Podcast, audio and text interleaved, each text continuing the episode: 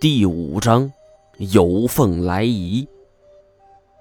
金色短剑是泛着寒光刺入怪鱼体内，虽然这条巨型怪鱼周身是覆满了铁甲一般的鳞片，但是完全挡不住太前的金色短剑。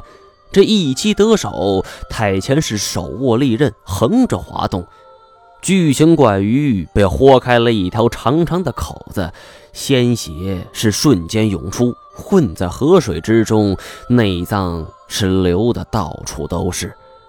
我带这怪鱼一松口，是急不可待的便向上游去，一出水面就是大口呼吸，这好半天才缓过劲儿来。再看看自己身上还挂着这怪鱼的肠子，散发着腥臭的味道，我是差点儿就要吐了。这古氏祖孙已经到了岸边，古烟梦朝我摆手打招呼，我是抹了一把脸上的血水朝他们游去。虽然脚腕上伤势不轻，但只要是动了一下就会疼到心里，我还是咬着牙向岸边游去。这条河似乎深不见底，谁知道这里边有什么。可没想到，就在我滑动水的同时，这古叶梦是忽然双手拢在嘴边喊了句小心。我操，这不是怪鱼被开膛还能复活吧？我扭头望去，就只见一个巨大的浪头便砸了过来，几乎不给我一点反应的时间，我是被狠狠的就拍入了水中。从水中重新站起来的时候，太前是架着往岸边游，但是又是一个巨浪砸来，我俩都被拍进河里。怪鱼咬我那一下是着实不轻啊，这两个浪头过后，我的体力是已经完全消耗殆尽了，只是想扶着一块石头休息一会儿。但是没想到这个时候，我和太前已经完全处于坠河水最为湍急的部分，我脑袋刚刚露出水面，就被一阵急流就给推开了。我好像是一叶扁舟，在汪洋的滔天巨浪中随波逐流。太前也并不好过，他是几次三番被河流冲到石岸边，关键时候他是大喝一声，这金色短剑是狠狠刺入一块巨石，这才稳住身形。而我正在以急速的状态从他身边溜过，太前是尽着最大努力向外伸着手，把手给我。我也努力伸出手去抓他，这眼见就能抓住，不料一道更为湍急的水流从我俩中间袭来，我竟然被这道水流给硬生生的推开了。在这种激流的河水中，仿佛是有一股巨大的力量将我在水中是肆意玩弄，我时而被按入水中，时而又被急速的旋流是转得晕头转向。这岸上的古氏祖孙看的是更为心急，这两个人追着我是一路跑步，几次抛过绳子想要救援，可是都被河水给全部冲走了。10多分钟后，我终于没了力气，只能是寄希望于这河水能够缓下来。一毛，快抓绳子！古一直是大声喝道，指着前边是惶恐大叫。顺着他手指的方向看去，我也是不禁大吃一惊啊！这个时候，我的前边出现了一道悬崖，我被河水裹挟到瀑布的边上，而这古一指在石头尾端，不对，准确来说就是绳子尾端系了一块石头，是使足力气向外方飘去。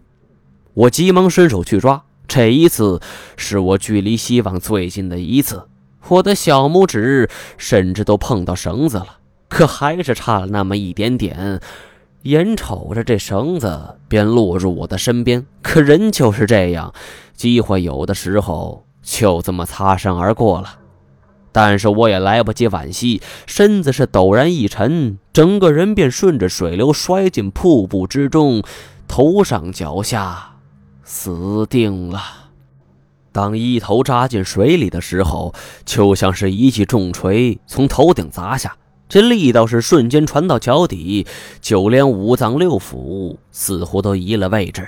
这种感觉让我瞬间就昏了过去。不知过了多久，从百会穴到太阳穴，这三个穴道同时传来一种针刺般剧烈的疼痛感，让我是欲罢不能。我几乎是用了好大力气才勉强睁开眼睛，眼前场景依旧是模糊一片，手电也已经遗失了。好在这背上背包还在，我是歇了好一阵儿，才从水里慢慢爬到岸上，躺在地上喘气儿。经过一番死里逃生，我许久都未曾恢复，差不多半个多小时，我才缓缓坐起。伴随着一身剧烈疼痛以及咳嗽声，我从包里是拿出一盏无烟灯，点亮之后看清了眼前环境。这里的景象与之前是并无多大变化，只不过是水势渐缓，很多地方都露出了尖刀般的石块。我不由暗自庆幸，如果从这瀑布上落下来的时候刚好砸在这些石头上，那我恐怕就已经五马分尸了。又是两声咳嗽过后，这肺里的水已经咳出来七七八八了。抬头望向瀑布，这嘈杂的水声是隆隆回响在耳畔。我检查了一下剩余的装备，凭借我这手里的家伙，想要爬上这座几十米落差的瀑布，那这概率就直接为零了。尤其是现在我还是体力耗尽呢。再低头看了一眼自己脚腕，一道青紫的淤痕是触目惊心。我暗自庆幸，幸亏那条怪鱼没牙齿，否则我的脚那恐怕已经不在了。想了一下自己目前所处的处境，有三个选择。其一，想办法就爬上瀑布，跟这太前和古氏祖孙会合；其二，就是原地待援，等他们下来找我；其三，是自己顺着水流方向走，看看有没有出路。第一个选择基本可以放弃，而我抬头望了一下瀑布，这半个小时都过去了，依旧没有一个人影儿。他们应该也已经注意到这环境有多么恶劣，去另寻道路了。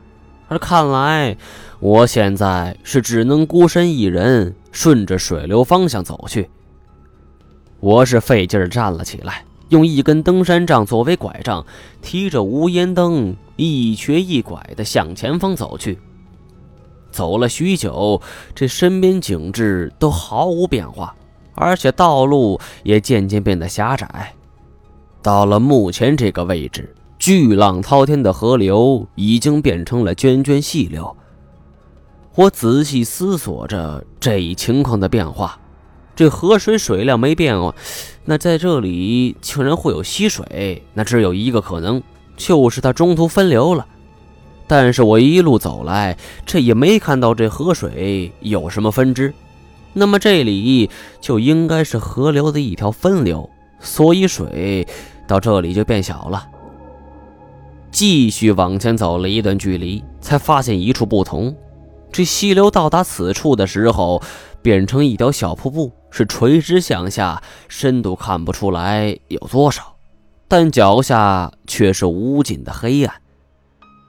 我的面前是一座石桥，没有过多修饰，只是一条勾连这边与对岸的悬空石的通道，仅仅有1米来宽，两边没有任何的扶手。走这种路也是需要极大勇气的，尤其是还在我一条腿受伤的前提下。我深呼吸一口气儿，慢慢地向上走去。空旷无比的空洞内，只有登山杖吱吱与我那咔咔的脚步声。这种孤寂的感觉真是令人抓狂啊。石桥长达100余米，走到对岸的时候，我高举着无烟灯，忽然发现这个地方其实很不一般。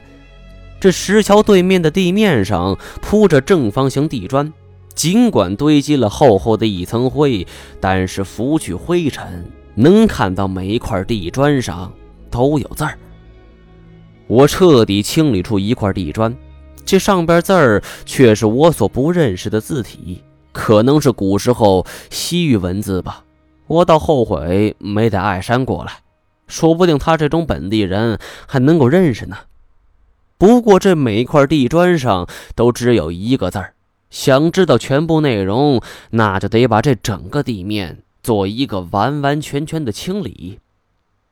我脚下这块空地是足足有上千块石砖，想要清理出来，那就是一个大扫除啊，这绝对不可能。我是来找神奇墓的，又不是来做清洁工的。无烟灯这种东西照射半径有限，没办法窥得全貌，而我只能是撞大运似的向前走，沿途不断做标记，免得太闲他们看不到这个标记。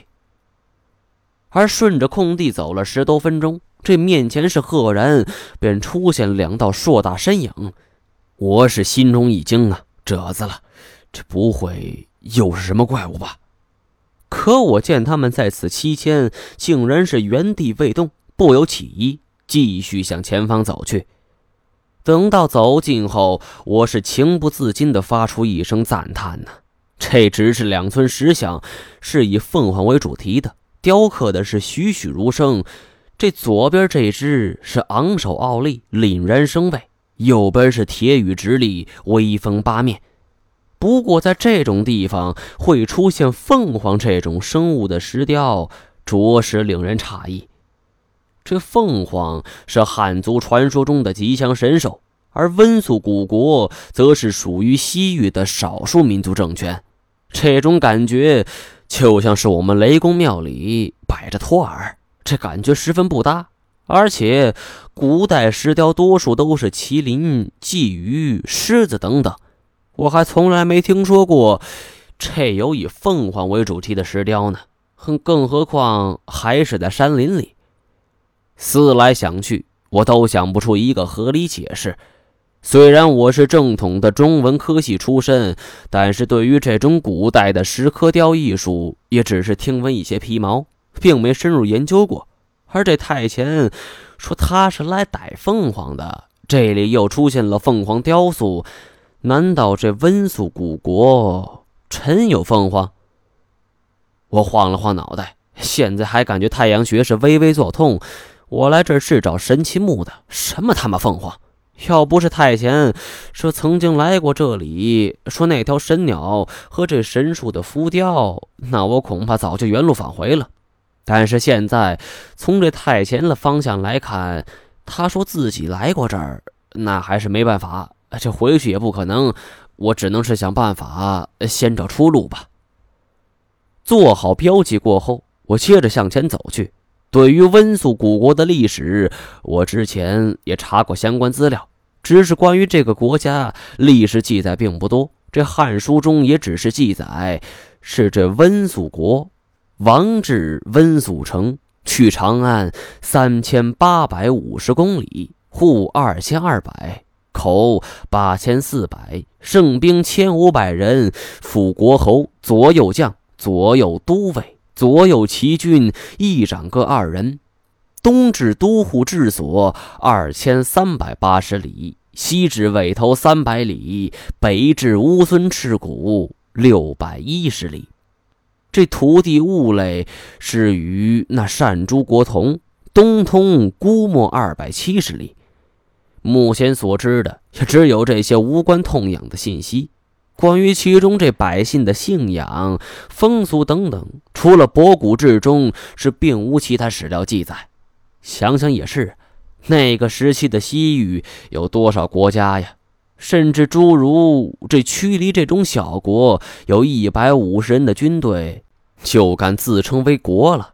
历史中将这些国家统称为西域36国。作为中国5000年历史中一个小角色，这温宿的记载可谓是沧海一粟。